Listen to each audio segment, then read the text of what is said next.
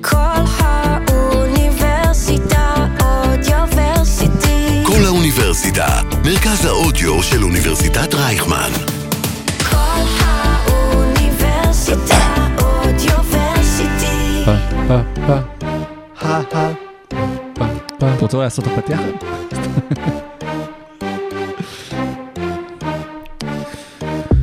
אוקיי, נרגענו קצת אה, מהזעם אחרי האולסטאר וחזרנו לליגה ולקצב של הליגה וגם אה, הקבוצות חזרו עם השחקנים, ה- אתה לא שומע, יש לך. ת- ת- כן. תגביר לי טיפה, זה אבל. כן, חזרנו. אז לקצב של הליגה ועם השחקנים החדשים שאנחנו רואים שבולטים ומושכים את הקבוצות שלהם וגם יש את קיירי וראסל ווסטבורג שאולי עושים קצת פחות. אבל הדבר שהכי בלט השבוע אולי זה כמות הנקודות שהשחקנים קולים כל כך בקלות וזה מתחבר לפרק 130 של עושים NBA שבגימטריה זה קל. אז הדקו את החגורות, המריאו למעלה לשמיים, הגבירו את הסאונד, לחצו פליי ביוטיוב, פרק 130 של עושים NBA, יצאנו לדרך. טיקי. כן, זה גם מתחבר לזה של אה, לירז, אסטטיק, אה, שעשה את הדוקו, נכון. כולם צפו בדוקו? אנחנו נדבר על הדוקו שלו ברבע הראשון, לא. לא רוצה. נדבר על הדוק ריברס? על הדוקו ריברס, כן. אגב, אם אתה מקרין את הדוקו ב reverse, אה, יפה, reverse. זה דוק- ריברס, כן. ואם אתה מוסיף את זה מהאמת של בוסטון, אז זה אימא יודוקו. תכניס אתה את נותן לנו, הסטארטינג כן, סליחה, כן, פייב. לא, נתתי לעשות. יאללה.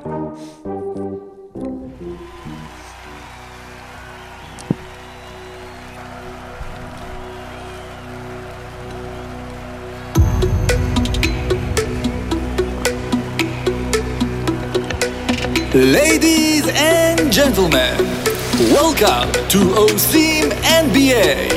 Here are your starting five. אנרכיה! 351 נקודות בין הקליפרס לקינגס, 71 ללילארד, האם ההתקפות ב-NBA יצאו משליטה? עימותים עם כוחות הביטחון, כלי נשק ומכות, האם ג'ה מורנט מאבד את זה? דיקטטורה בלי מלך, שחקן מערש הדמוקרטיה עולה למקום הראשון, הלייקרס שוב תופסים את הראש. הניקס צובעים על ארבע הראשונות במזרח, האם קליבלנד תחולץ משם לפני שג'ארט אלן יסתפר? בליץ החקיקה, האם אדם סילבר משנה את החוקים עבור שחקנים מפונקים? פסק זמן והידברות עם הספרדים, חוגגים 50 לקריס ובר ותולים את הגופייה של פאו גסולי. וכן, עשיתי starting six, אין חוקים במדינה הזאת, אנחנו משנים את החוקים. מה העניינים עידן לוצקי? בסדר, בסדר, עוד מעט אנשים פה יצאו לרחובות אה, של. רייכמן, ומה הם יצעקו? המדינה בלהבות יש אש ברחובות, כי זה להיות או לא להיות. במסיבה נכון, הזאת. זה מאותו שיר. נכון כן, מאוד. כן, רק לדעת. מה קורה? סוכנים מעולה, בסדר. מה איתך? אחלה. כן? כן. עבר שבוע מלא בנקודות אה, ואירועים. יצא לך לשדר אחד מה... אה, לא, אבל יצא לי... כי תמיד מתאים כשקורה איזשהו blowout שאתה תהיה מאחורי לא, המיקרופון. אבל הייתי, בחופשה בצפון, ואז כזה אתה קם בבוקר ולא מצליח להירדם, ואז אתה אומר, טוב, יש קליפרס אה, נגד סקרמנטו, משחק נראה טוב, כזה בוא נצטרף, רבע רביעי. כן, ואז מתי זה הסתיים? סתם באיזה תשע בבוקר. שתי. שמונה וחצי. כן, משה, מה נשמע? אני חש שהיה איזה חוט מקשר ב starting five שלך, אני רק לא סגור בדיוק מה, זה היה עדין, עדין כזה מוגז בטעם תפוח. כן, אנחנו אולי נצליח לעלות על זה. בהמשך. אה, אנחנו נדבר איתך, משה, קצת גם יותר לעומק אחר כך, על איך אתה? חי- את השילוב של אה, קיירי אה, ולוקה, אבל איך עבר עליך השבוע אני כבר. עשיתי גוונים ביום קודם, הכל בסדר. 50 גוונים של אפור.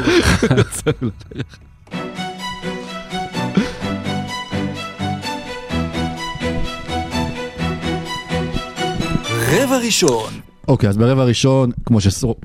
כמו שסורוקה הזכיר ב starting five, אנחנו נדבר על בליץ הנקודות אה, שמתרחש אה, בליגה. ראינו דמיאן לילארד קולע 71 נקודות השבוע אה, לפורטלנד, וגם זורק אותי ככה מעונת הפנטזי על הדרך. אה, ראינו כמה סך הכל היה ב total? 351 נקודות במשחק בין הקינגס וקליפרס, משחק שנכנס לשתי הארכות, השני בהיסטוריה מבחינת נקודות ב-NBA. כן, דנבר משהו. ראיתי, דנבר ראיתי גם 83. שאם תיקחו חמישה אולסטרים אחורה, זו תוצאה יותר גבוהה כבר אה, ממשחקי האולסטר שהיו. אז מי אמר שאין הגנות באולסטר? פשוט אין הגנות בליגה, אולי הם מנסים להתאים את העניין הזה, אבל איך כל זה קורה? אני חושב שאם משחק של סקרמנטו קליפרס היה האולסטאר. מבחינת ה flow של המשחק, אנשים היו מדברים על האולסטאר חודש קדימה. כן. כי האולסטאר היה בלתי ניתן לצפייה, בגלל שבאמת היה שם שכונה לגמרי. וקליפרס סקרמנטו, אני חייב להגיד לך, קודם כל זה היה משחק מעולה, מאוד מאוד תחרותי, קבוצות ברמה סופר גבוהה, אתה לא יכול להגיד על קבוצה שיש לה את קוואי ופול ג'ורג' שאין לה הגנה, או שאין לה כלים הגנתיים. אמ, ואתה יכול להגיד את זה על סקרמנטו, אבל סקרמנטו ניצחה את המשחק הזה בהגנה. והיו שם כמה מהלכים פסיכיים גם של קוואי בהארכה, מהלכים של גגות ודברים כאלה, אבל סקרמנטו בסוף משאירה את הקליפרס דקה וחצי האחרונות, בלי נקודה, ובעזרת הגנה מצוינת, ו double teams, ושמירות טובות, ואתה אומר, מצד אחד זה, ומצד שני, יום, אח... יום יומיים אחר כך, אנחנו רואים את הלייקרס משחקים הגנה של מטורפים בניצחון על דאלאס, אנחנו רואים את מילווקי פיניקס בקרב הגנות מעולה, ואני נורא נהניתי גם מזה וגם מזה. אז כאילו יש לנו שתי ליגות נפרדות, ושניהן אפשר ליהנות. באותו יום גם שיחקו ברוקלין, הם קלעו 87 נקודות אה, אה, בכל המשחק באותו יום ברוקלין, סקרמנטו קלעה 89 נקודות יותר, יותר מפי שתיים במשחק שלהם, אבל זה באמת יכול להיות במיוחד במשחקי ההתקפה כנראה הכי טובים, הכי שלמים שראינו בליגה כן, בשנים אני- האחרונות. אני קודם נחנקתי כי סורוקה אמר שסקרמנטו ניצחה את המשחק בהגנה, שהם ספגו נכון. רק 171. כן, אבל לא לא. אני צוחק, בסוף כן, אבל, אה, תראה, היה באמת, אה, היום, היום, איך שאנחנו מצלמים, היה רעיון אה, אתמול בלילה, היום, עם אה, סטיב קליפורט, המאמן של שרלוט, ושאלו אותו קצת על, הגנה ועל התקפה וה- והחיים ובכלל, ובגלל שהוא מאמן קבוצה שאין לה תוחלת או תכלית, היה לו זמן לקשקש עם העיתונאים. והוא הסביר ש, שפעם, אתה יודע, פעם ההגנה היה עניין פשוט, תהיה יותר גבוה, תיקח ריבאונד, אל תאבד כדור, תסגור עניין. ו, ועכשיו קבוצות הבינו שאולי כדאי אה, אה, פחות גודל, פיזיות וגובה ויותר skill, והשחקנים היום ב-NBA מאוד מאוד מאוד skilled. זאת אומרת שהם יכולים, כמעט כולם יכולים להגיע למצב זריקה גם עצמאית, כולם אה, באחוזים הרבה יותר טובים, spacing יותר טוב. אז זה לא ששחקנים מגנים פחות טוב. אה, פשוט ההתקפות נהיו הרבה יותר טובות, וב-NBA זה עניין של מטוטלת. אני מניח שבשנה, שנתיים הקרובות אה, יבואו סכמות הגנתיות שיעזרו לפתור את זה, והמטוטלת תזוז טיפה לצד השני. נראה היום- עכשיו איך הוא מיישם את זה גם רק בשרלוט, שזה יפה, כאילו לו- במיקרופון. הוא התחיל את הרעיון בזה שהם לא עושים ממש כן. הגנה, אבל בכל זאת הוא ידבר על זה. אה, לא, בסדר, כמו שמשה אמר, יש לו הרבה זמן לראות משחקים אחרים, כי הקבוצה שלו הפסיקה לשחק השבוע סופית, דווקא כן. אחרי חמישה ניצחונות רצופים. יש היום גם כמות אדירה של כישרון התקפי בליגה יותר גבוהה מאי פעם, ואנחנו ראינו את ברנדון אינגרם, זה היה מצחיק. השיא של ה-NBA היה 47 שחקנים שקולים לפחות 50 נקודות, ולפחות 40 נקודות, במשחק ב-142 הופעות. ואז, תוך כדי המשחק של הקינגס נגד הקליפרס, קוואי לנארד הפך ל-48 ול-143 ושבר את השיא, ובאותו ערב גם דיארון פוקס ומליק מונק עשו את המספרים האלה. עכשיו, דיארון פוקס ומליק מונק זה בדיוק הסיבה שההגנות לא מסוגלות להתמודד. זה שחקנים שהם סופר זריזים עם הכדור, שהם יכולים לקלוע זריקות קשות, שאין אזור במגרש שהם חלשים ממנו. זה לא שאתה מכריח את דיארון פוקס ללכת לימין או לשמאל, אז הוא יהיה פחות טוב. השנה הוא, הוא מאוד מאוד crafty בשתי הידיים. והוא יודע לקלוע מחצי מרחק, והשלשות שלו השתפרו, ואתה שולח אותו לקו, אז הוא קולע כבר ב-80%.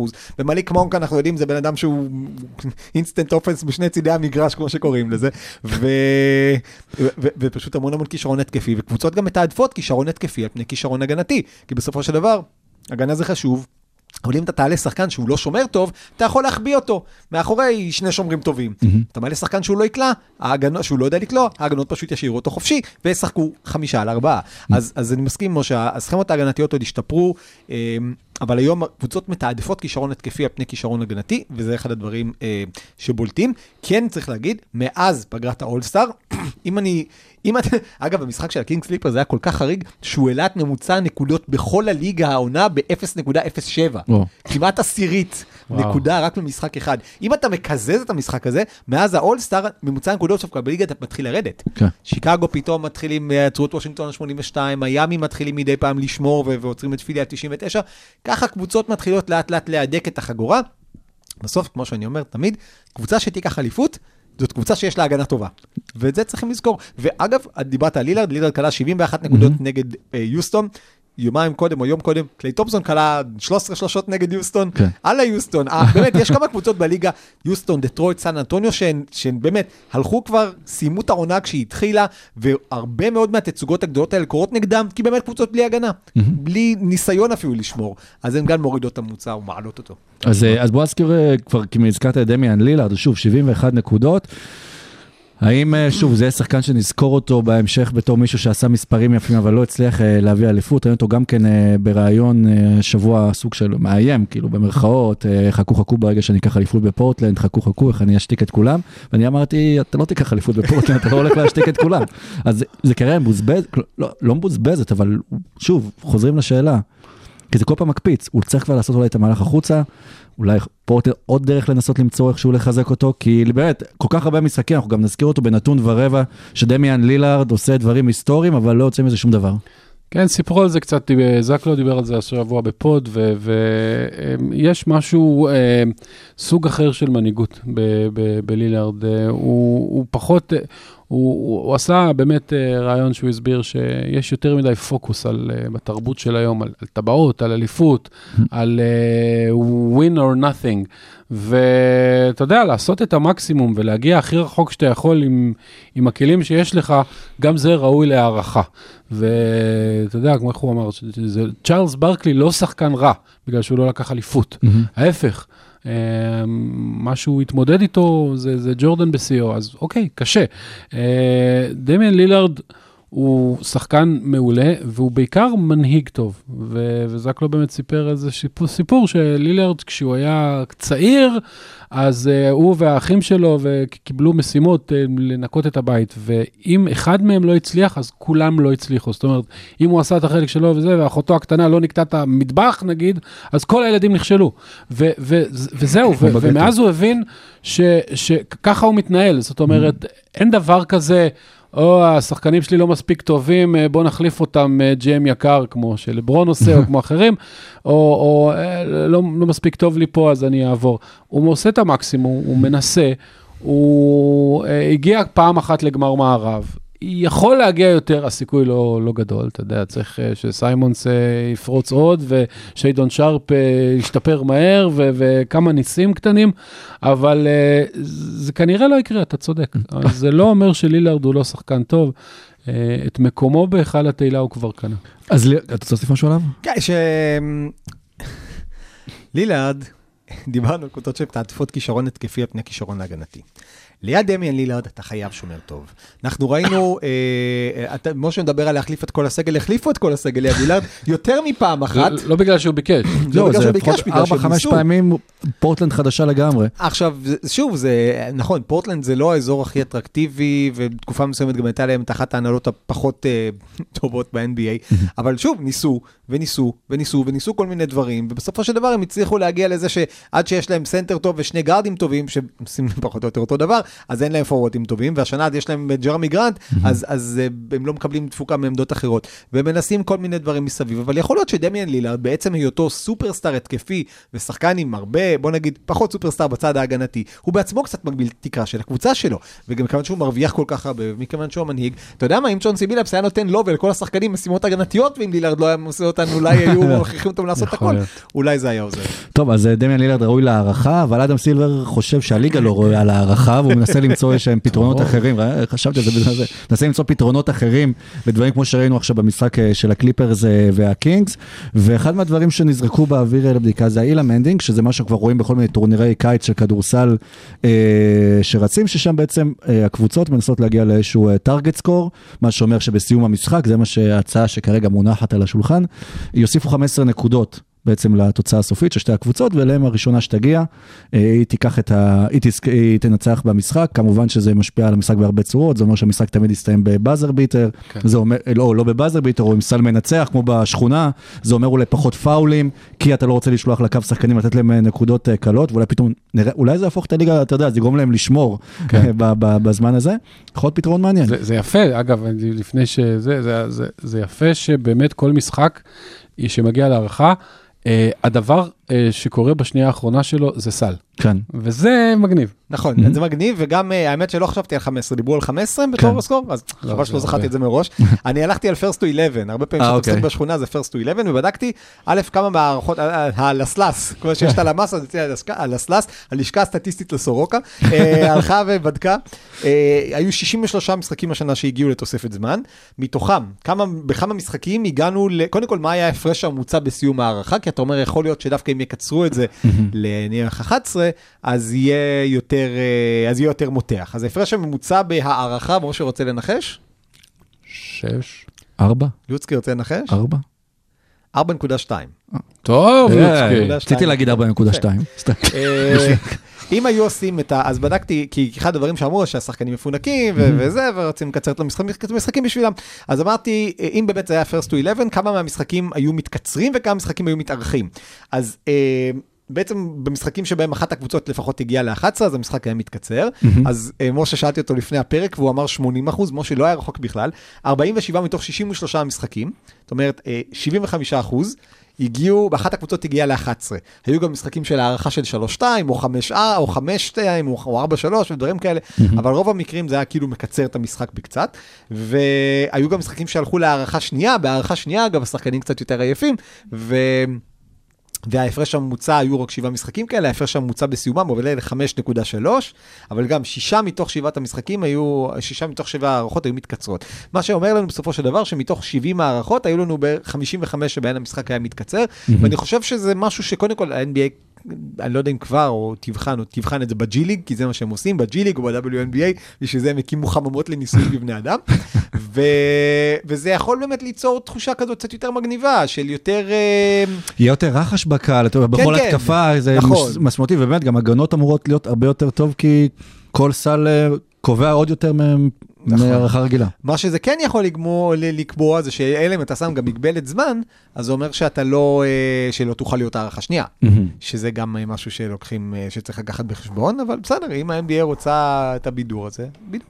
טוב, אה, אפשר עוד לדבר על... אה, ה stat padder? על ה stat padder, על ניקולה יוקיץ' שמשלים עוד אה, טריפל דאבל, 24 במספר, זה אומר 24 משחקים שבהם גם דנבר אה, מנצחת, והוא גם לא חוסך בביקורת למי שלא חוסך בביקורת כלפיו. לא חוסך בביקורת למי שלא חוסך בביקורת, הבנתי. כן. למה, אתה, קוראים לו stat padder? כי פעם אחת הוא לקח איזה ריבאונד או איזה אסיסט, זה דווקא מכל השחקנים בליגה, אה, במשך שנים יוקיץ' היה זה שלא כל כך אכפת לו. כן. היה המון המון, אני חושב שהיה איזה...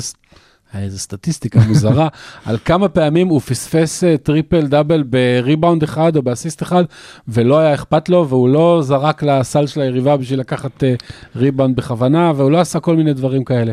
עד שאגב אה, לפני איזה שבועיים אה, מישהו חשף בפניו את הסטטיסטיקה וזה נראה שזה עניין אותו ויכול להיות שמאז הוא באמת לוקח את זה בחשבון יש לו פשוט. 16 טריפל דאבלים ב-23 המשחקים הראשונים של השנה. וואו, כן. בממוצע טריפל דאבל עונתי. כן, אבל באמת זה- בא אצלו בתור חלק מהמשחק פשוט, לא? זה כאילו, זה לא כמו ראסל ווסטבוק שרואים אותו מזיז, דוחף את סטיבן אדמס באוקלאומה בשביל לקחת את הריבאונד. כן. היה לו, אה, אני חושב שקודם כל, ה stat padding הכי משמעותי של רז, של ניקולה יוקיץ' עושה, זה stat padding לחברים שלו. כן. אה, כי, כי הוא כל כך נהנה ממסירה, הרבה יותר מאשר קליעה, יש את המשפט המפורסם שהוא אמר שאסיסט עושה שני אנשים שמחים וסל עושה רק איש אחד שמח. ואתה רואה כמה יוקיץ' נהנה למסור. כן. ו, ואם זה ה stat padding שלך, לסדר לחברים שלך layup בזה שאתה מוסר לאנשים בין הכתף השמאלית לאוזן הימנית, שאלה יהיו ה stat padder ים של החיים שלנו, וכולנו נהיה מאושרים. MVP? כן. עד עכשיו אין שום סיבה שלא, אלא אם מישהו שאולי נדבר אליו בהמשך.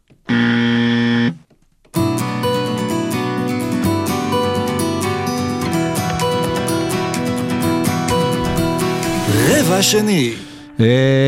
the Durant era יצא לדרך אתמול בלילה בפיניקס, משחק בכורה אה, נהדר שלו, לא כמו המספרים של מיכאל ברידג'ס עושה בברוקלין אמנם, אז אה, לא יודע אם נחלשו, התחזקו. אה, אבל פיניקס, שוב, כל, כמו כל מקום שדורנט מגיע אליו נראית קבוצה עוד יותר מפחידה, ראינו גם את השחקנים אפילו בהלם מה- על- מדורנט במדים של הסאנס, כאילו אומרים וואו, כאילו שהם לא דמיינו אותו שיש שם, וכל הליגה אומרת וואו, ופיניקס עדיין, אבל יש לה... עוד אה, אנחנו עכשיו אה, ברבע האחרון של העונה, וברבע השני של הפרק, אבל עדיין יש לה 20 משחקים לסגור פער אה, לא פשוט בשביל לקבל לפחות יתרון ביתיות בפלייאוף. דורנט בינתיים שיחק משחק אחד, כן, לא, אני אומר- בזמן הקלטה. נגד כן. שרלוט? כן, לא, אומר, נגד אבל, שרלוט. אה, הזמן קצר, והמלאכה מרובה. קצר, הזמן קצר, אה, הזמן קצר והסגל לא פחות קצר. אז אה, באמת, כל משחק בחמישייה יעלו טורי קרג או ג'ושו קוגי או דברים כאלה. אולי לנדרי שמט יחזור, אולי קמפיין יחזור, הם גם היו פצועים. הסגל מאוד מאוד קצר. מצד שני, ראינו במשחק האחד הזה, כמה כיף להיות דווין בוקר, שלידך יש דורנט. לאיזה זריקות אתה מגיע בלי להתאמץ. וכל היופי זה באמת שפעם השומר הכי טוב הלך על בוקר, והשני הכי טוב על פול וזה, ועכשיו כולם יורדים רמה, נכון? כמו בטטריס כזה, אז השומר הכי טוב ילך על דורנט, ופתאום אה, בוקר עם השומר השני הכי טוב, וקריס פול עם השומר השלישי הכי טוב, והחיים של כולם נהיים קלים יותר שיש דורנט בסביבה. ודיאנדרה אייטון.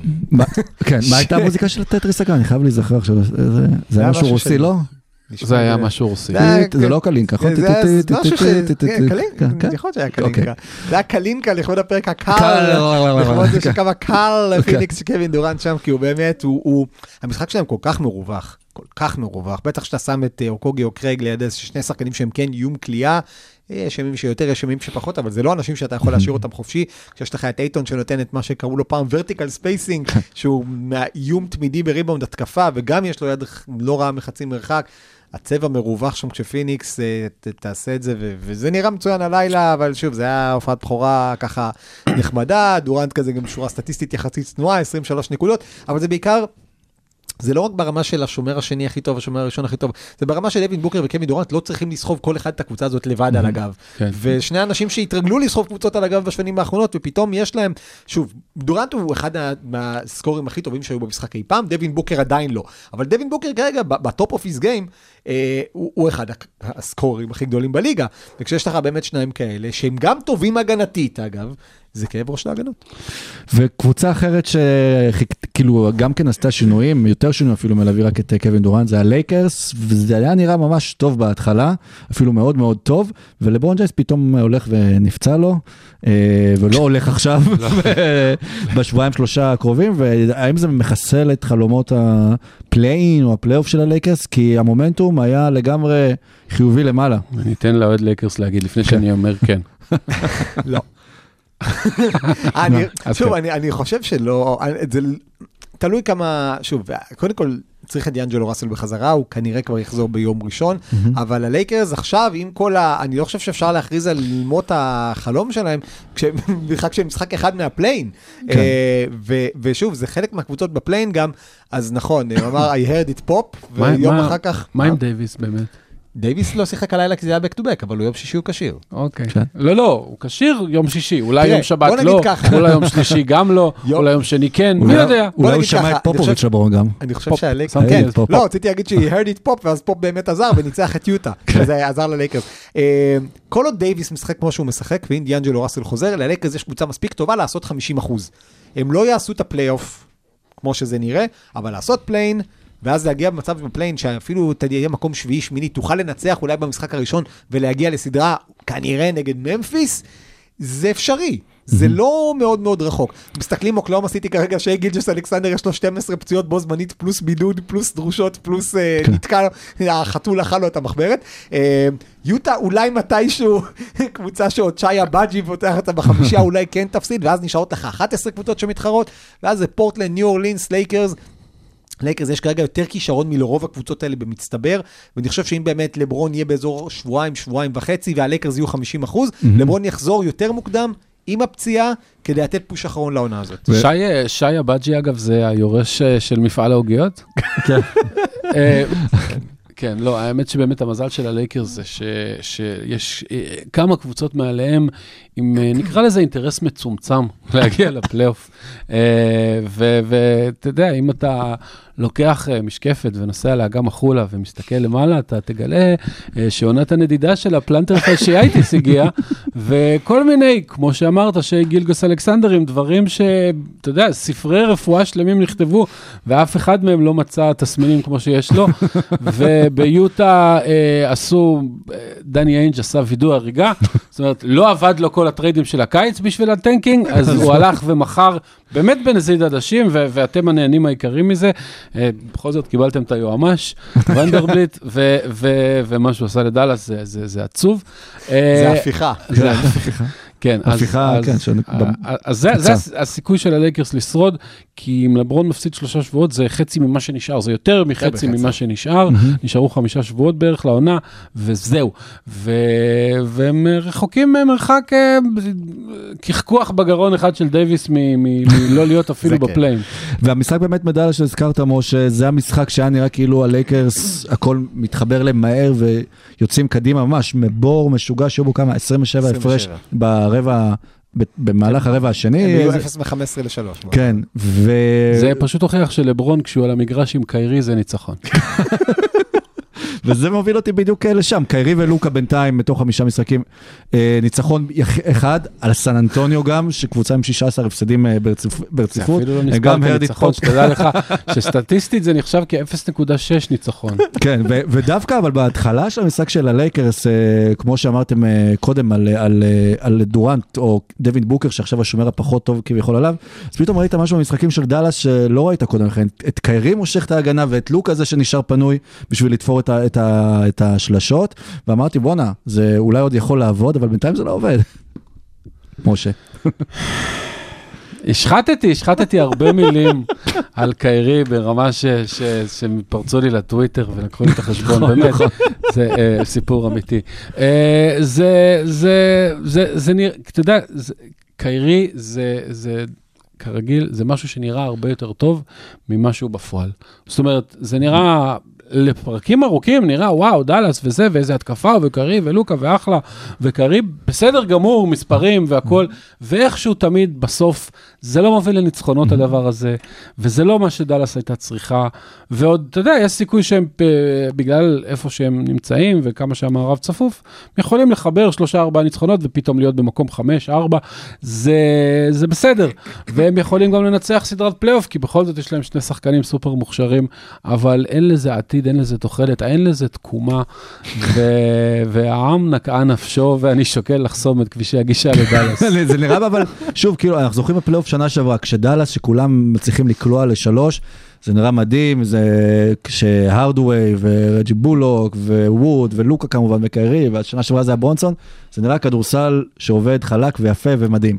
אבל התחילה העונה ואנחנו רואים שוב את אותה בעיה, קולים שלשות, הקבוצה נהדרת, לא קולים שלשות, לא קורה... קבוצה נהדרת. קבוצה בדיוק נהדרת, ודברים לא השתנו וכבר כמעט עברה שנה בשיטת המשחק. דאלאס הייתה קבוצה שסבלה מחוסר איזון אה, בגדול. אה, קצת, אה, הרבה מאוד שחקני חוץ, מעט מאוד שחקני פנים, אבל זה בסדר. מערכת בלמים ואיזונים. בדיוק. כן. אה, אז אבל, אבל בכנפיים היה לה דוריאן פיני סמית, שהיה בעצמו סוג של יחידת חיסול הרבה פעמים לשחקנים. ורצה הגורל, ורצה מרק קיובן, ורצה ניקו אריסון, ואין דוריאן פיני סמית, הוא הלך לברוקלין. אה, ו... החלפנו יחידת חיסול ביחידת חיסון. ביחידת חיסון, בדיוק. אה, אה, פיני סמית חיסל את הקבוצה היריבה, כן. קיירי מחסל את הקבוצה שלך. בדיוק. בדיוק. אה, כן, אה, כשהגיע, אז הבן שלי שנהיה בעוונותיו אוהד לוקה, אז כרגע אוהד דאלאס, הוא אמר, אז עכשיו זה השילוב הכי טוב בין שחקן שמחסל את הקבוצות היריבות לשחקן שמחסל את הקבוצה שלו. בוא נראה מה עובד בניסוי החברתי הזה יותר. בדיוק. אז כרגע לדאלאס אין אף סטופר.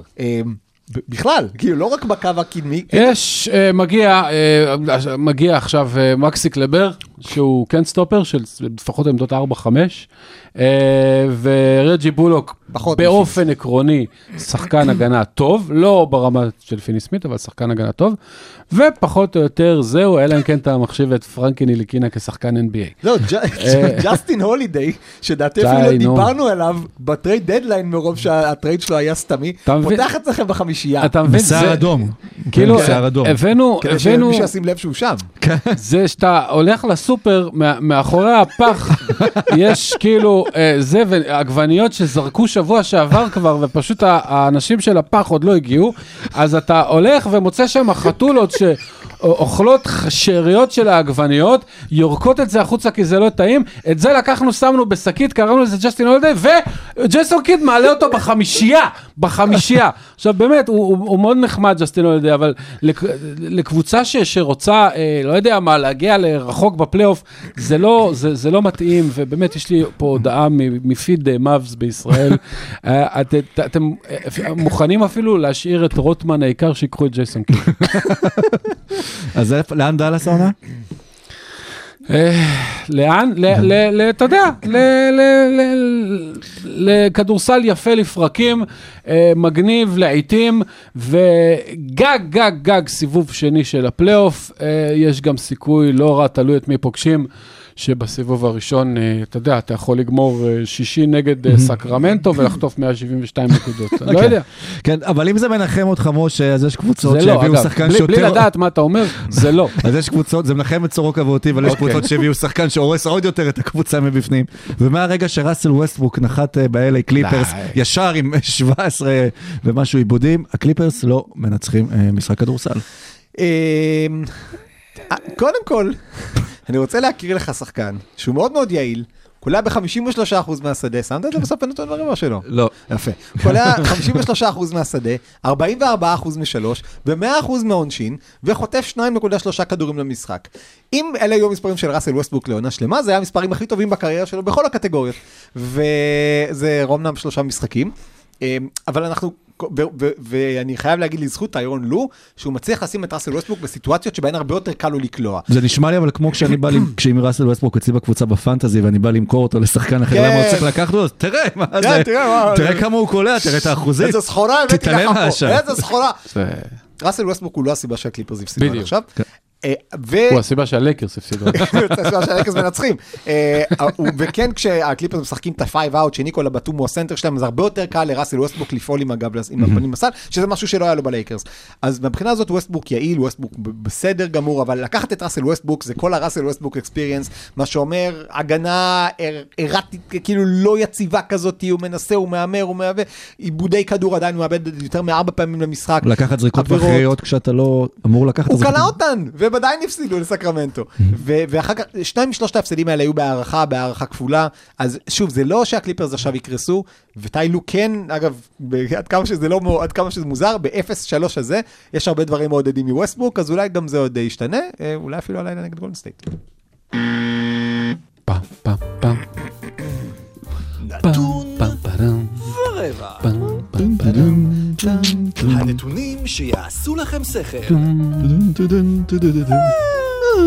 אולי. אוקיי. בוועדה לבחירת... ש- סתם, תמשיך. אה, אוקיי, נתון ורבע, פרק 130. אז ככה, אז קבלו את הנתון הבא. ולא תאמינו מי מוביל את דירוג קלעי השלשות ברבע הראשון של המשחקים ב-NBA.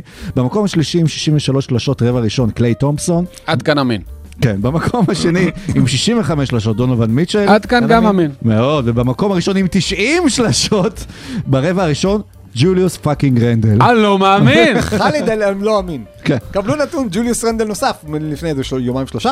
בעונה שעברה מדד הפלוס מינוס של ג'וליוס רנדל עמד על מינוס 64, מינוס 164 נקודות ב-2544 דקות משחק. העונה, נכון, שוב לפני איזה יומיים שלושה, פלוס 146 ב-2221 דקות משחק. הוא רכבת הרים של שחקן פשוט. קבלו נתון, קריס פול, top חמש רכזים בהיסטוריה, תאכל תחת שרון. הוא השחקן עם הכי הרבה משחקים בהם קלע לפחות 15 נקודות, חמישה אסיסטים ואפס איבודים. יש לו בקריירה 66 משחקים כאלה. מה שיפה זה שלראסל ווסטברוק אין 66 משחקים, משחקים שהוא פשוט לא איבד כדורים. אולי שישה. אה, כולל אגב אלה שהוא לא שיחק בגלל פציעה. זה נכון. אה, קבלו את הנתון אה, הבא, אז אה, דרן פוקס אמנם לא עוסק במשחק האחרון בעקבות פציעה, אבל כשיחזור הוא יוכל להמשיך את רצף המשחקים שלו עם לפחות 30 נקודות, שעומד כרגע על שבעה משחקים. וזה כמובן גם שיא franchise של הקינג שהוא ממשיך לתחזק אותו. קבלו נתון לדיים לילארד, Dame time, יש כבר 13 משחקי 40 פלוס נקודות העונה, הכי הרבה בליגה, תשעה מהם בחודשיים האחרונים בלבד.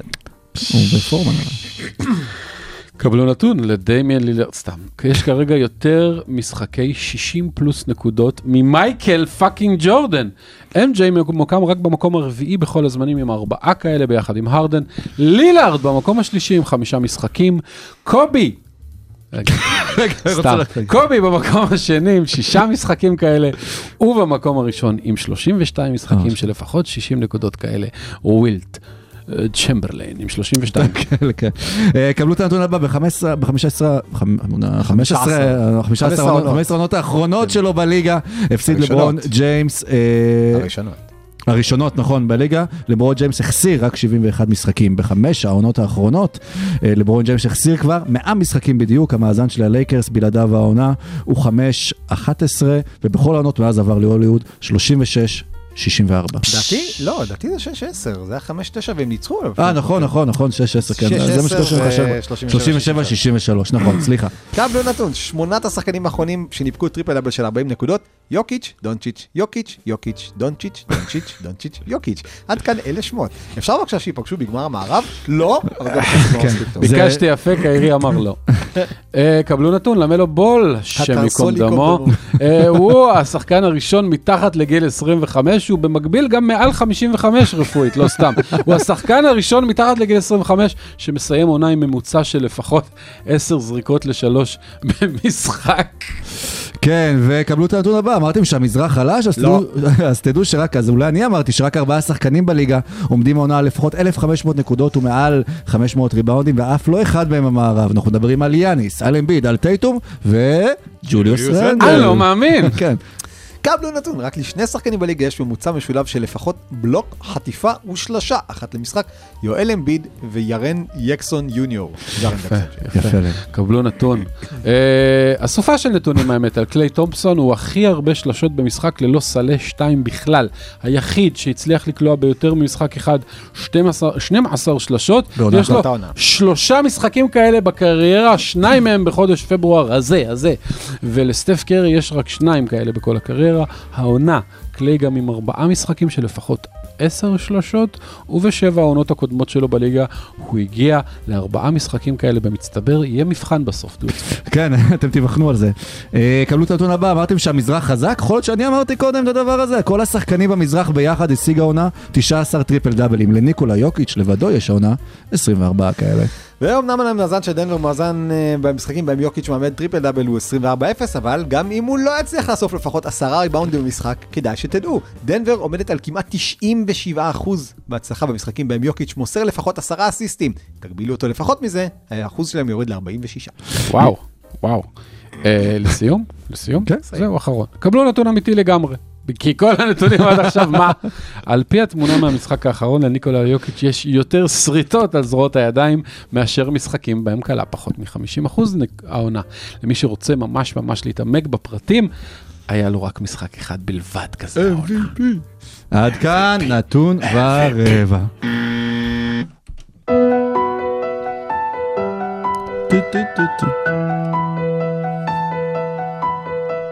רבע שלישי.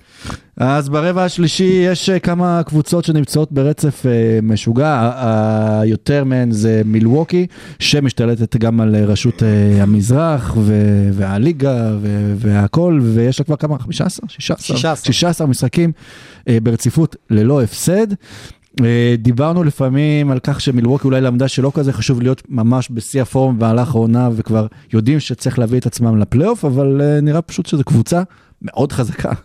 נראה פשוט שזו קבוצה שככה... זה כמו שאתה כל פעם מוסיף לעצמך עוד פיצ'ר לתוכנה, ואתה מוציא עדכון ואתה מוציא שדרוג. אז מילוקי התחילו את העונה בגרסה מסוימת, אז הם הוסיפו פיצ'ר שקראו לו קריס מידלטון, וגם הפיצ'ר הזה של קריס מידלטון, כל פעם מוסיפים לו עוד אה, מיני פיצ'רים ועוד אה, דקות ועוד יכולות שהוא יכול לעשות, ועוד קצת לחזור למה שהוא עשה פעם, וכל זה כשהוא עולה מהספסל. כן. אז הם הרוויחו שחקן שהוא כזה stabilizer ו go-to guy לחמישייה השנייה. ואז הם הוסיפו את feature ג'ו אינגלס, כן. שהיה פצוע כל העונה וחזר והוא נראה סבבה. ואז הם הוסיפו את feature ג'יי קראודר, שגם נראה טוב מאוד, וג'יי קראודר זה בן אדם שהוא כבר תוספת כוח משמעותית, ראינו אותו קולע סלי אה, קלאץ' גדולים נגד פיניקס, וכבר יודע למסור ליאניס, וזה בן אדם שהוא כזה no nonsense, ובדיוק יודע את התפקיד שלו, ומחפש עכשיו רק דבר אחד שזה אליפות. ואתה מסתכל על זה, זה היה בעצם feature report שלך. זה ה feature report, כן. כן. אה, ואתה מסתכל על המשחק נגד פיניקס בדקות האחרונות, ויאניס לא שיחק באותו משחק, וכל החמישייה שלהם הייתה שחקנים בני 32 ומעלה, 32, 31, 32 ומעלה, הולידיי ולופז ו- וקראודר ו- ואינגלס, ו- וזאת קבוצה ש- שהחלון שלה הוא לא מאוד גדול.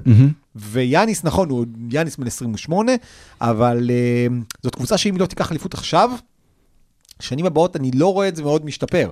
כך שהם, אה, אולי אפילו יש להם יותר sense of urgency ממה שיש לבוסטון, ממה שיש לדנבר, ואם דיברנו על בן אדם שעוד יכול לקחת את ה-MVP מיוקיץ', אז אולי, אולי יאניס, אם מילווקי תסיים מאזן משמעותי יותר טוב, משמעותית יותר טוב מדנבר, משמעותית שלושה, ארבעה משחקים ככה, אז יכול להיות שליאניס עוד יש סיכוי לתת פוש. כי נכון שהוא החמיץ השנה יותר משחקים מהרגיל בגלל פציעות, אבל אה, הבן אדם הזה, היכולת שלו באמת לא אנושית. כן. והוא כל כך כל כך טוב, ו- והלילה לא משחק של 3 ו-4 ל-3, 8 מ-10 מעונשין, זה משחקים שבאמת קשה למצוא אצלו חולשות. וזה גם לא נראה כאילו מילווקי יכול- יכולה להרשות לעצמה להוריד את הרגל מהגז, גם אם היא רוצה, בגלל שהיא על מאבקי מיקום במזרח שיכולים להיות קריטיים להמשך לסדרות הפלייאוף, בטח אם הם מכוונים לגמר ה-NBA. תראה, הם כבר עברו את בוסטון אחרי, אז uh, מה, מכל ה features שערן דיבר עליהם, יש שני features uh, מאוד חשובים. יאניס, חוץ מזה שהוא מתמודד עם uh, יוקיץ' על ה-MVP, הוא מתמודד עם ג'רן ג'קסון ג'וניור על שחקן ההגנה של העונה. ולסיים ב, בוא נגיד, top 2 בשתי הצדדים, של- בשני הצדדים של המגרש, זה מדהים, גם אם היעילות שלו השנה טיפה ירדה בגלל uh, קצת פחות אחוזי עונשין. ויש להם עוד feature מאוד חשוב, ג'רו הולידיי בעונתו ה-14 בליגה, עם ממוצע שלוש הכי טוב שלו בקריירה. זה עשירית האחוז מעל שנה שעברה, אבל לא משנה, הוא כאילו הולך ומשתבח בגיל שזה בכלל לא מובן מאליו, אה, וגם אה, אחוז הקליעות בכניסות לסל הכי גבוה שלו בקריירה. זאת אומרת שהחלל שהותירו אה, קר- קריס מידלטון ו- ו- ו- והמשח- ויאני קצת, שהפסיד קצת יותר משחקים מהרגיל, אה, התמלא מאוד מאוד יפה על ידי ג'רו הולידי וברוק לופס, וכן, החלון שלהם אה, קצר אבל החלטי, כן. והם קבוצה שעשתה גם לדעתי חיזוק נכון. אה, בוא נראה מה נשאר מג'ק ראודר ולאורך זמן, אבל הם עשו חיזוקים נכונים, ותן לי חיזוקים. מה זה אה, חיזוקים? קריס מידלטון, אבל. כרגע, זה לפי מידלטון הסטטיסטיקות, קריס כרגע, מידלטון. עולה מהספסל כל בלי הפסד. הפיצ'רים שאמרנו, אה, עולה מהספסל בלי הפסד, והוא גם עולה מהספסל בלי תרומה משמעותית. כן. קריס מידלטון, עם כל מה שאמרנו, עם כל ה-14-15 ניצחונות רצוף, 16, כן. מתי- תלוי מתי שומעים, אולי הם יפסידו מאז ונקזז להם. אה, לא, סתם, עם- כל הניצחונות הרצופים ו- והמקום הראשון והכל והיכולת המצוינת, קריס מידלטון על, לדעתי, גג 60 אחוז יכולת, אם לא פחות. הוא נתן כמה משחקים חביבים, זה לא קשור ולא מזכיר. אבל הוא התגלגל חזרה לחמישייה, כי אנחנו זה- זוכרים את הוא היה השנה אולסטאר, שעברה, הוא היה אולסטאר. שכל אה, הדיבור היה שאם היה את קריס מידלטון למילווקי, אז כל הסדרה נגד בוסטון הייתה אה, נראית אחרת. אני חושב שהם מכוונים לזה שמידלטון פשוט יגיע לפלייאוף, אם הוא עכשיו ב-60 אחוז, יגיע לפלייאוף ב-80 אחוז. ואגב, יכול להיות שהם ימשיכו להעלות אותו מהספסל, כי כרגע ה- עם גרייסון אלן ועם קו- ו- ו- וקונטון, אה, כרגע זה עובד. כן. כלומר, זה- הם הם צריכים לנצח את כל המשחקים, בכל המשחקים האלה כשמידלטון עולה מהספסל. אז יכול להיות שאם הם יראו שזה עובד, הם יגיעו לפלייאוף ויגידו, אוקיי, אנחנו נעלה את מידלטון מהספסל, נשחק פה 5 דקות, שם 10 דקות, ויגיע לרבע האחרון, ב money time, כשאנחנו יודעים שהוא עדיין shot creator טוב, והוא שוב, גם לא ב-100% שלו, הוא עדיין מספיק מסוכן כדי אה, להיות על המגרש. אז בעצם מילווקי צריכה product manager עכשיו, שידע איך לקדם את אה, כל ה features. product general manager. בדיוק, כן. אה, ועוד קבוצה שחזינו את זה, שזה לא היה קשה, כל כך, שהולכת להיות שוב הבחירה של, ה- של מדינת ניו יורק, זה הניקס, ארבעה ניצחונות רצופים. הזכרנו רגע את המספרים של אה, ג'וליוס רנדל, וזה עוד בלי להגיד אפילו מילה על מה שג'לון ברונסון עושה, וארג'י בארט, ובכלליות, אה, הניקס, שוב קבוצה כיפית לצפייה. דווקא כשיש להם את הכי מעט גשרים בעיר, כי ברידג'ס עבר על הצד השני, אז uh, נראים טוב. ויש שם אחד שאתה לא הזכרת, שבעיניי הוא אולי הגורם ל...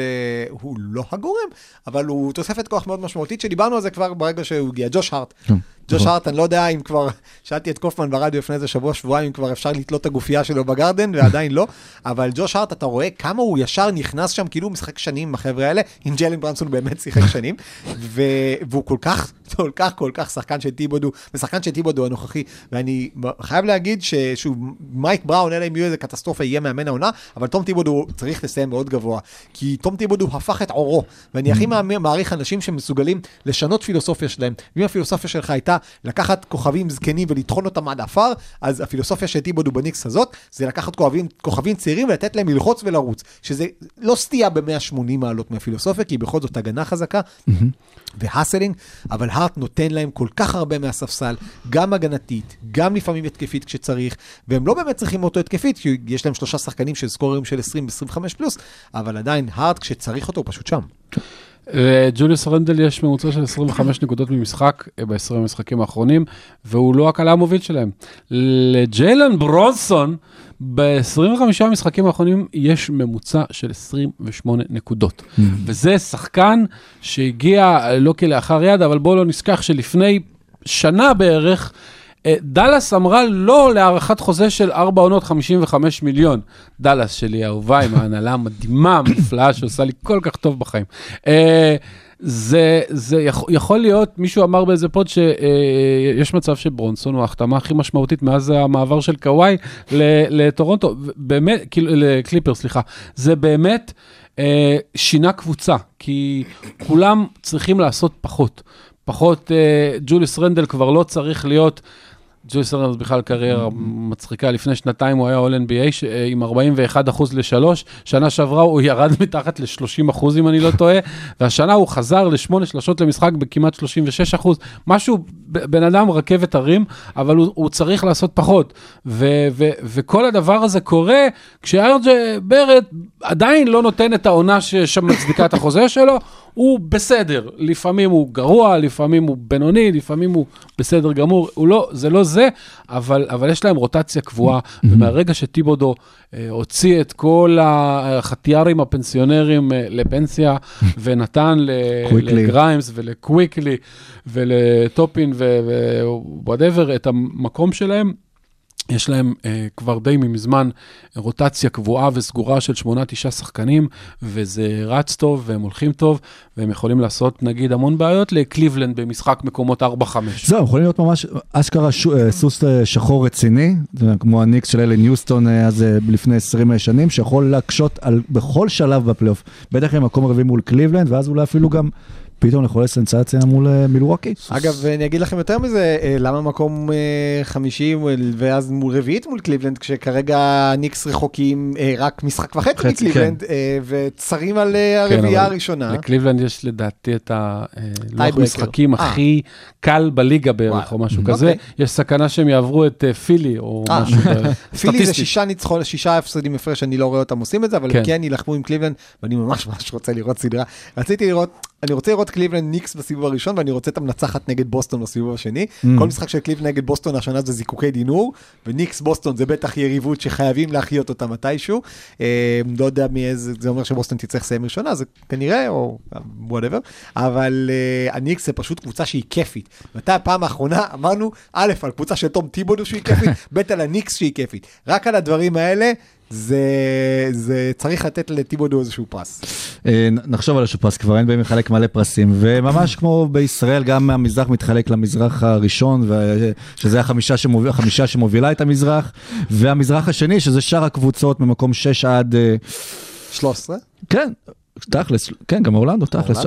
אורלנדו? אה, כן, כן. שעוד שנאבקות על הפלייאוף slash אה, play-in, אה, וקבוצה שממש להוטה להגיע לשם, זו טורונטו, שמאז שחזר יעקב פרטל, האגדי, נראית הרבה יותר טוב, ון וליט, כאילו עדיין מחכים אולי שיצטרף לחגיגה שם, אבל יש להם סיכוי להיכנס. כרגע אני רק מחכה שייתנו לשדר הספורט הוותיק מערוץ אחד לשדר אותם, ואז יהיה פרטל וגרטל. אה, אה, תראה, פרטל, דיברנו על זה לפני, אנחנו זוכרים לפני הדדליין, שכולם אמרו, האם טורונטו תקנה או תמכור, האם טורונטו הולכת לפירוק, ולא יפה להם פירוק. כאילו, העונה היחידה שהם עשו tanking זה העונה שהם עשו טמפה. הם לא עשו tampering, הם עשו tampering, כן. כי הם לא יכלו לשחק בקנדה בגלל הקורונה, אז הם נאלצו לשחק כל השנה בפלורידה, שזה מן הסתם עונה שאם כבר אתה זורק עונה, תזרוק את העונה הזאת. אבל יש להם הרבה שחקנים טובים, ולעשות מכירת חיסול ככה באמצע העונה, זה, זה פחות יוג'ירי, זה פחות ניק נרס, ו- ו- ו- והם ידעו כנראה איפשהו שמשהו שחסר להם זה משהו שהוא בר השגה בשבילם, שזה center. ודיברנו על זה כמה שבועות אפילו לפני ה trade, שהם רצו את פר, שפרטל בדיוק מתאים להם, גם גדל שם, ומאז שפלטל שם, לא רק שהוא שחקן top 10 בפנטזי, הוא גם מייצר להם את האיזון בקבוצה שחסר להם כל הזמן. כי במקום לפתוח עם פרשס אצ'יווה, שהוא אחלה שחקן, אבל הוא under אצ'יווה, כי הוא נמוך, אז uh, פתאום יש להם סנטר שגם יודע לקלוע וגם יודע למסור, ויכול לעשות לך 30 נקודות במשחק אחד, 18 ריבאונד במשחק שני, ושישה אסיסטים במשחק השלישי, כי הוא פשוט כל כך מתאים למה שהם עושים, שזה כדורסל הרבה יותר טוב. לפני חמש שנים, אם היית אומר שנדבר על, אה, על פרטל כאילו בתור שחקן, בוא רגע חסר לקבוצה אה, בשביל לקחת אליפות, אה, לא אליפות, אני הייתי אבל מאמין לא לך. היה בורג חסר כן, את האוטו. סתם, כן, להיכנס לפלייאוף. הוא לא הבורג החסר. אה, עם כל הכבוד, יש להם אה, שחקנים שאולי כל אחד בפני עצמו הוא, הוא די טוב. זה לא כל כך עובד וזה לא כל כך מתחבר, והם יגיעו אה, לפליין כנראה, ואני לא יודע מה הם יעשו, ועוד ג'אננובי מאז שכל הליגה רצתה לתת 3-4 בחירות סיבוב ראשון, נראה כמו שחקן שגם בחירה אחת סיבוב ראשון לא, לא שווה, וסתם, סלאמפ, בסדר, הוא שחקן טוב, עדיין. מלך החטיפות גם. כן. כן. אה, ועדיין אה, יש להם אה, לא מעט בעיות, וה- וההתקפה העומדת שלהם היא קשה לצפייה. לא, ו... היא עומדת. לא, היא עומדת, ובארנס, שבקיץ אמרו, מה, לתת את בארנס בשביל דורנט, השתגענו, היו נותנים אותו בשביל אה, קיירי עכשיו. לא, אני מגזים כמובן, אבל זה לא נראה טוב, זה כאילו... כמעט כל השחקנים שם, חוץ מסיאקם, אה, תפסו עונה לא טובה. ושזה קורה לכל החמישייה שלך, פחות או יותר ביחד, אז זה נראה לא טוב. אז אולי אה, פלטל אה, קצת יעזור ויגיעו לפליין ויעופו סיבוב ראשון מול אה, מילווקי או בוסטון, והם צריכים בקיץ לחשוב טוב טוב מה הם עושים. כי אה, הם, הם רק נראים כמו קבוצה צעירה שעתידה לפניה. האמת שאם מסתכלים, הם לא כל כך, כי סיאקם 29 וואן וליט כבר לדעתי 30 או משהו כזה, וה timeline שלהם זה לא בדיוק ה timeline של אה, סקוטי בארנס. אז כאילו, יש להם לא מעט חשיבה לעשות, אבל בהחלט אה, פלטל היה שינוי כיוון אה, מעניין, וכנראה שהם הגיעו למסקנה ש... ש... שהנכסים שהם מקבלים לא, לא, לא מספיקים, אז, אז בואו נלך לכיוון השני. ויש קבוצה שלא מחכה עם מסקנות לסוף העונה, וזו הקבוצה שבאמת עם מאזן, אה, זה, לא, עם הפסד. אחד פחות אה, מטורונטו, וזו אטלנטה, שממנה את אה, קווין סניידר שהיה במאמן לשעבר ש- של יוטה, למאמן החדש שלה, ומה קווין סניידר יכול להביא לאטלנטה, חוץ מג'ל בשיער ו... קודם כל, ג'ל בסאר זה חשוב, כי למקמילן לא היה את זה. כן, ו- כן, ולוק של מישהו שבקריז על סיגריות. וגם יחסים טובים עם הכוכב הוא יכול להביא, כי כן. לנייט מקמילן לא היה את זה, וזאת הסיבה שאטלנטה עשתה שינוי בשלב שבו אנחנו כמעט לא רואים קבוצות עושות שינויים, אבל לפי לפחות מה ש... אולי ש- טרי יאנג ישים ג'ל בשיער אגב, ואז זה יפתור גם חלק מהבעיות. אולי- אולי. אה, עושים ג'ל על הרגליים ואז זה יעזור לנו יותר טוב בלי כדור, כי קווין סניידר, מה שהוא עשה ביוטה באמת, זה זה התקפות יותר מאוד מרווחות, מאוד אה, אה, עם הרבה spacing והרבה הנעת כדור ו turn game כאלה, וזה משהו שמאוד חסר לאטלנטה. הבעיה, שעכשיו, אה, הגענו לשלב שבו קבוצות NBA כבר כמעט לא מתאמנות, שלא לדבר על להכניס עכשיו תרגילים חדשים לספר חודש לפני שהעונה נגמרת. אז לסניידר זה כן יהיה בעיה, אבל זה כן, אה, בעיניי, זה קודם כל זה שני דברים. מרק סטיין דיווח ש- שאטלנטה הבינה שעכשיו יש לה הזדמנות לתפוס את סניידר, לפני שבקיץ אולי יהיו קבוצות יותר אטרקטיביות שמתחרות על שירותיו, אז אמרו, אוקיי, מקמילן זה לא הולך לשום מקום, בואו ניקח את סניידר, לפחות הוא יהיה אצלנו, נחתים אותו קדימה, נשפוך עליו ג'ובות של כסף, והוא שלנו. ויש לסניידר ככה עכשיו העונה הזאת אולי קצת אבודה, הם לא יעברו סיבוב בפלייאוף, אבל לסניידר יש עכשיו הזדמנות להסתכל 20 משחקים, את מי הוא רוצה להשאיר ואיך הוא רוצה לשחק איתו. ואז כשהם יגיעו לקיץ, אז זה בעצם, בדרך כלל עושים את זה עם קבוצות ב tanking, אטלנטה עושה את זה כשהיא עדיין מתמודדת על ה play-in, סניידר יראה עכשיו איזה הרכבים כן עובדים, איזה הרכבים לא עובדים, ולפי זה יהיה להם יותר קל לקבל החלטות בקיץ.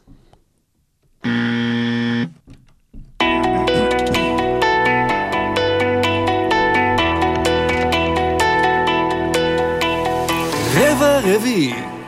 אה, ברבע הרביעי אנחנו נזכיר שני שחקנים המיוחדים שגם אה, נאבקו בעברם בסדרות אה, מיתולוגיות, והדרך שלהם ממשיכה עכשיו יחד הישר להיכל התהילה, ואנחנו מדברים על, אם אתם איתנו פה מהפתיח, אז אתם כבר יודעים שזה פאו גסול וקריס וובר. על מי בא לכם להתחיל מהשניים? זה שלקח בוא אליפויות? נתחיל מהיום הולדת. סבבה. יום הולדת אז- 50, אתמול. כן. ו- זהו, באתי להקריא את הפרטים עד שלו. שתקריא את הפרטים, כן. אני אספר שג'יידן אייבי, במחווה הכי מרגשת בעולם, במישיגן, לקח הלילה פסק זמן שלא היה, תשע שניות לסיום, ודפק לדטרויט משחק. באמת, אין יותר ממש מרגש מזה לקריס וובר, חוץ מזה שקריס וובר זה היה בגמר מכללות והוא רצה לנצח, ודטרויט בגמר עונה רוצה להפסיד. וגם דויד בלאט, מי שזוכר, ניסה לעשות הומאז' לזה בסדרה נגד אה, שיקגו, אבל לברון מנע ממנו לעשות את זה כשדחף אותו הצידה. אז קריס וובר אה, חוגג 50, כמובן בא אה, מה Fab Five של, אה, של מישיגן, והנה הדברים שהוא עשה בקריירה, חמש פעמים היה אולסטאר, פעם אחת all NBA first team, שלוש פעמים second team, פעם אחת third team, אה, רוקי השנה בשנת 94, שכמובן הוא גם היה ב-all רוקי פרסטים, מלך הריבאונדים בשנת 99, סקרמנטו הפרישה את גופיה מספר 4 שלו, ועוד מלא שיאים ודברים בתור נער צעיר, מעל 17 אלף נקודות ב-NBA, ממוצע של מעל 20 נקודות למשחק, כמעט 10 ריבאונדים ומעל 4 אסיסטים, והרבה שואו וכיף. בעיניי קריס וובר הוא הוא קצת דמות טראגית. קודם כל, האיש החמיץ את היכל התהילה כל כך, כאילו זה היה כל שנה אחרי שנה אחרי שנה נשאר בחוץ, עד שבסוף הוא נכנס, זה היה כזה הרגשה של טוב, כבר לא נעים לנו, אז כן. נכניס אותך, אבל הגיע לו הרבה קודם. קריס וובר הוא דמות טראגית משתי סיבות. א', אה, ה, ה timeout נשאר ככתם על, אה, על קריירתו, וב', אה, עצם זה שהוא לא לקח אליפות ואפילו לא אה, הגיע לגמר, ושהקבוצה שהוא הוביל הייתה תמיד נופלת, אגב, דמיאן לילארד. כן. אז הוא קצת, קריס וובר זה קצת דמיאן לילארד בפורוורד, אבל מעבר לזה, קריס וובר, אה, במה שהוא עשה, הוא היה אחד הפאור פורורדים הראשונים שמשחקים כמו שמשחקים היום פאור פורורדים. אני מת לראות את קריס וובר בליגה של היום, כשקצב המשחק הרבה יותר מהיר, ו- ואני חושב שהיום הוא היה אפילו פורח, לא יודע אם הוא לוקח אליפויות, כי גם היום התחרות בעיניי לא הרבה פחות קשה ממה שהייתה בתקופה שלו, למרות שהיו גרנט ונוביצקי ודנקן, אה, אבל קריס וובר שינה את המשחק ב- ב- ביכולת שלו לעשות מעמדה מספר 4 דברים שלא עשו קודם, שזה לקלוע שלשות, שזה להניע כדור, לשחק גם בגב לסל וגם הפנים לסל באותה יעילות. והזכרנו קודם את ג'וליוס רנדל, יכול להיות שזה כאילו קריס וובר אה, של היום? אה, וואו, כמה שלושות וובר קלע ברבע וואו. הראשון? כן. אם אני קריס וובר, אני מוציא צו מניעה לתוכנית הזאת. אה, לא. אני חושב שקריס וובר היה משמעותית יותר טוב מג'וליוס רנדל. אה, כן, יש כמה דברים שמזכירים, בהחלט, אנחנו לא נשכח לקריס וובר עם כל זה שהקריירה מפוספסת, שהוא היה חלק מ... אני לא יודע, אולי הקבוצה הכי מעליבה אי פעם שלא זכתה באליפות, סקרמטו של שחי- תחילת שנות האלפיים, הייתה פשוט קבוצה שתענוג, תענוג לראות, אה, והשופטים, שופטים של הלייקרס מכורים, גנבו להם אליפות, אבל אה, אה, הוא הוא היה באמת חלק מכדורסל, ממש, כמו שאמר רנס, מודרני, שמניעים כדור כל הזמן, הלקרס ומחפשים לא את השחקן מתעסקים באיך. דיבאץ' מחלק את הכדורים שלו, זו תגובתנו הרשמית. כן. אה, אז זהו, וזה, וזה היה שחקן שאתה יודע, כמה שהוא היה כאילו פאור פורוורד ו-2.08, לא איזה מפלץ, אה, הייתה לו עונה שבו הוא היה מלך הריבאונדים של הליגה עם 13 למשחק, ועונות אחרות שהוא כלה 27 נקודות למשחק, ועונות של אה, חמישה ומעלה אסיסטים למשחק, וכמעט כל עונה הוא סיים עם אה, חשיפה וחצי ושתי בלוקים, הוא באמת היה... אה, all around player עם uh, קריירה מפוספסת בגלל אופי קצת רך נקרא לזה, משהו כזה. Uh, ואני לא יודע אם צריך להיות בהיכל התהילה, לא צריך להיות בהיכל התהילה. חמישה אולסטר זה גבולי, מצד שני חמיש, חמש all, all NBA זה, זה מאוד כן. יפה. ו, והוא הוא, הוא, הוא ייזכר יותר מאשר משקלו הכדורסלני, בגלל כל מיני דברים. וזה באמת מיוחד על קריס וובר, שוב, יכול להיות שהוא גם נכלל בתוך זה כל מה, כמה קולג' אה, במישיגן, אבל כן. גם תיקחו את ה Fab Five וגם את סקרמנטו כמו שהזכרת, כל קבוצה, ש... קבוצה שקריס וובר אה, הגיע אליה, הייתה קבוצה מרתקת, כיפית, סקסית, לא יודע איך אה, תרצו לקרוא לזה, עם עניין מסביבה ששיחקה כדורסל מלהיב. כן, והוא, והוא גם, שוב, דיבר, דיברת על הממוצעים שלו, היו לו כמה עונות של חמישה אסיסטים, באזור החמישה, חמישה וחצי אסיסטים למשחק, שזה באמת לא מהמספר שראינו אז מ power פורוורדים בתקופה ההיא. כן. ו... וה, והכדורסל של סקרמנטו דאז, בהרבה מובנים אנחנו מדברים היום על סטיב על פיניקס של סטיב נש, אנחנו מדברים היום על, אה, על אה, דווייט האווארד ואורלנדו של ון גנדי שיחקו את הראשונים 4-1 וחמישה בפנים וחמישה בחוץ, 4 באחד בפנים וארבעה בחוץ. משהו, משהו. משהו כן. עם בארבעה בחוץ, בערך בחוץ, בפנים. צעד אחורה, שתיים קדימה, סקובידו. סקובידו. אז, אז בסקרמנטו באמת הם היו הקבוצה הראשונה, אחת הקבוצות הראשונות שכל השחקנים שלהם ידעו לקלוע לשלוש, וכל השחקנים שלהם ידעו למסור, כל השחקנים שלהם ידעו לזוז בלי כדור, ומהבחינה הזאת הם באמת, אני שוב, בתור אוהד לייקרס אין לי, אין לי חרטות על זה שניצחנו אותם בסדרה אחרי סדרה, וגם וובר היה נפצע הרבה פעמים בזמנים קריטיים, אבל... אם, אם לילארד דיבר על תרבות ה rings של היום, אז אני חושב שאם לכריס וובר הייתה טבעת אחת, הוא היה נכנס להיכל התהילה לפני חמש שנים כבר. לא צריך להיות. לחכות את כל הדבר הזה. אוקיי, אז מי שכן הוא הפסיד לו את טבעות האליפות זה, זה פאו גסול, שגם מהלייקרס ממש בעוד אה, שבוע, אה, בשביעי למרץ נראה כן, לי. משחק נגד ממפיס, הקבוצה כן, הקודמת. שזה אגב גם יום אחרי יום ההולדת אה, 51 של שקיל, יפרישו את הגופייה שלו אה, בתקרת הסטייפלס סנטר, את גופייה מספר 16, והנה מה שפאו גסול עשה בקריירה שלו, אה, הוא כמובן הגיע אה, מברצלונה לממפי, לממפיס, ואז משם הגיע אל, אל הלייקרס, ואחר כך לעוד כמה קבוצות. שתי אליפויות NBA, שש פעמים all-star, פעמיים second team, פעמיים הקבוצה השלישית, rookie of the year בשנת 2002, אה, חמישת ה rookie, וגם הישגים ושיא יורוליג, חלק מנבחרת הספרד, אה, אה, לא יורוליג, אה, מונדובס? פיבה. של פיבה, כן, כן, זה, אני כבר לא יודע איפה זה, אבל חלק מדור הזהב של נבחרת ספרד בכדורסל, שקרא תיגר תמיד לאמריקאים וגם זכה בתארים, הסנדק של כל בנותיו של קובי בריינט. ו... כמעט כל בנותיו. ומי שכמעט, אז הוא קרא לביטוח חדשה על שמה. וואו, כן. אה, פאו גסול, אה, אגב, אה, תשאל את האדם ברחוב מי קלע יותר, מי לקח יותר ריבאונדים, קריס ובר או פאו גסול, כמעט כולם לדעתי יגידו קריס ובר, וזה פשוט לא נכון. לפאו גסול הייתה קריירה עם יותר נקודות, יותר ריבאונדים, יותר הופעות אולסטאר, מקריס ובר, שהוא, שהוא, שהוא שם ידוע. מה שכן, הקריירה שלו פשוט טיפה באיזשהו מקום מזכירה את הקריירה של קווין לאב. זאת אומרת, היו לו כמה, לא מעט, הרבה עונות, בקבוצה שלא היה לה שום סיכוי לעשות שום דבר חוץ מלהגיע לאיזה גג, סיבוב ראשון פלייאוף. אה, מאוד מזכיר את השבע שנים של אה, קווין לאב במינסוטה, ואז הוא עבר לקבוצה אחרת והתחיל לקחת אליפויות. ההבדל הוא שקווין לאב היה כנראה כינור שלישי בכלל בקליבלנד, ופאו גסול היה ללא ספק כינור שני, ויש שיגידו שבמשחק הגמר של ה-6 מ-24, הוא היה, בכל סדרת הגמר הוא היה אפילו כינור ראשון. אה, ול- ול- ולהיות כינור ראשון בקבוצה שאתה עם קובי, זה מאוד מאוד מאוד אה, יפה, וכמו שאמרנו, זה לא רק קריירה מאוד מאוד ארוכה ועשירה של 18-17 עונות ב-NBA, זה קריירה בינלאומית. כנראה, עשינו איזו תוכנית פעם שבחרנו את האירופאי הכי גדול, ופאו היה השלישי, רביעי, לא זוכר. אה, אין- אין ספק שב-NBA אה, ללוקה ולדירק הייתה קריירה קצת יותר גדולה. בכדורסל עולמי אירופאי לא חושב שהייתה קריירה יותר טובה משל פאו גסול ever לאף אחד מעולם. כן, בתורים הזה, אז רק מה שרציתי לזכור, הם פעם אחת אלוף העולם ביפן ושלוש פעמים אלוף אירופה אה, עם נבחרת ספרד. כשהוא לקח את אליפות העולם בסייטמה, הוא היה מעולה בחצי גמר, ואם אני זוכר נכון, הוא נפצע באחד המהלכים האחרונים, או הוא נפצע בחצי גמר, והיה אחר כך גם בחוץ. אגב, הפציעה שלו גרמה לזה שאחר כך ה-NBA שקלו לא לשלוח שחקנים למפעלים נכון. האירופיים, כי הוא השמיט אותו לאיזה חצי עונה, וה-NBA מאוד התעצבנו על זה, אבל, ואז הוא אה, נשאר ככה בחוץ, ואז הספרדים העלו במקומו איזה בחור צ'אבי ושמנמן וזה, שאף אחד לא כל כך באמת הכיר, שקוראים לו מרק גסול, וככה באמת גם מרק גסול, גם האח שלו עלה על- על הבמה הבינלאומית. פאו גסול הוא תשובות לשתי אה, אה, שאלות גדולות. א', הלייקרס זאת אחת הקבוצות עם הכי פחות שחקנים, אה, הכי מעט שחקנים בינלאומיים mm-hmm. טובים בהיסטוריה של ה-NBA, זאת קבוצה שהיא מאוד הוליוודית, מאוד אמריקאית בהוויה שלה, מאוד אה, כזה האתוס של אה, אמריקה. ו- ופאו גסול זה האירופי הראשון שתולים את הגופייה שלו במרומי האולם של הלייקרס. אדוב דיבה צ'אנסי בא גם כן.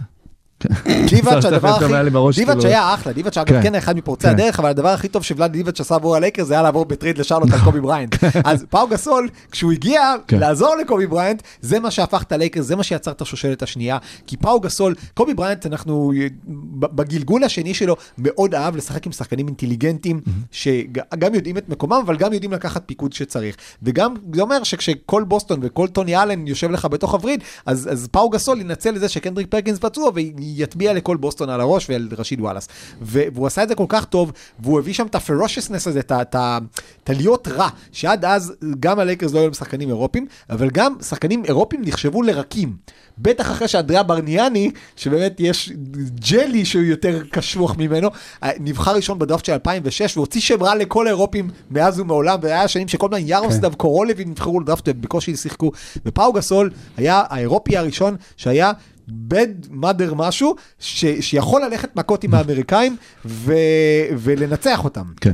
גם, הוא אחד. ה... לא, לא, גם אחד, ה...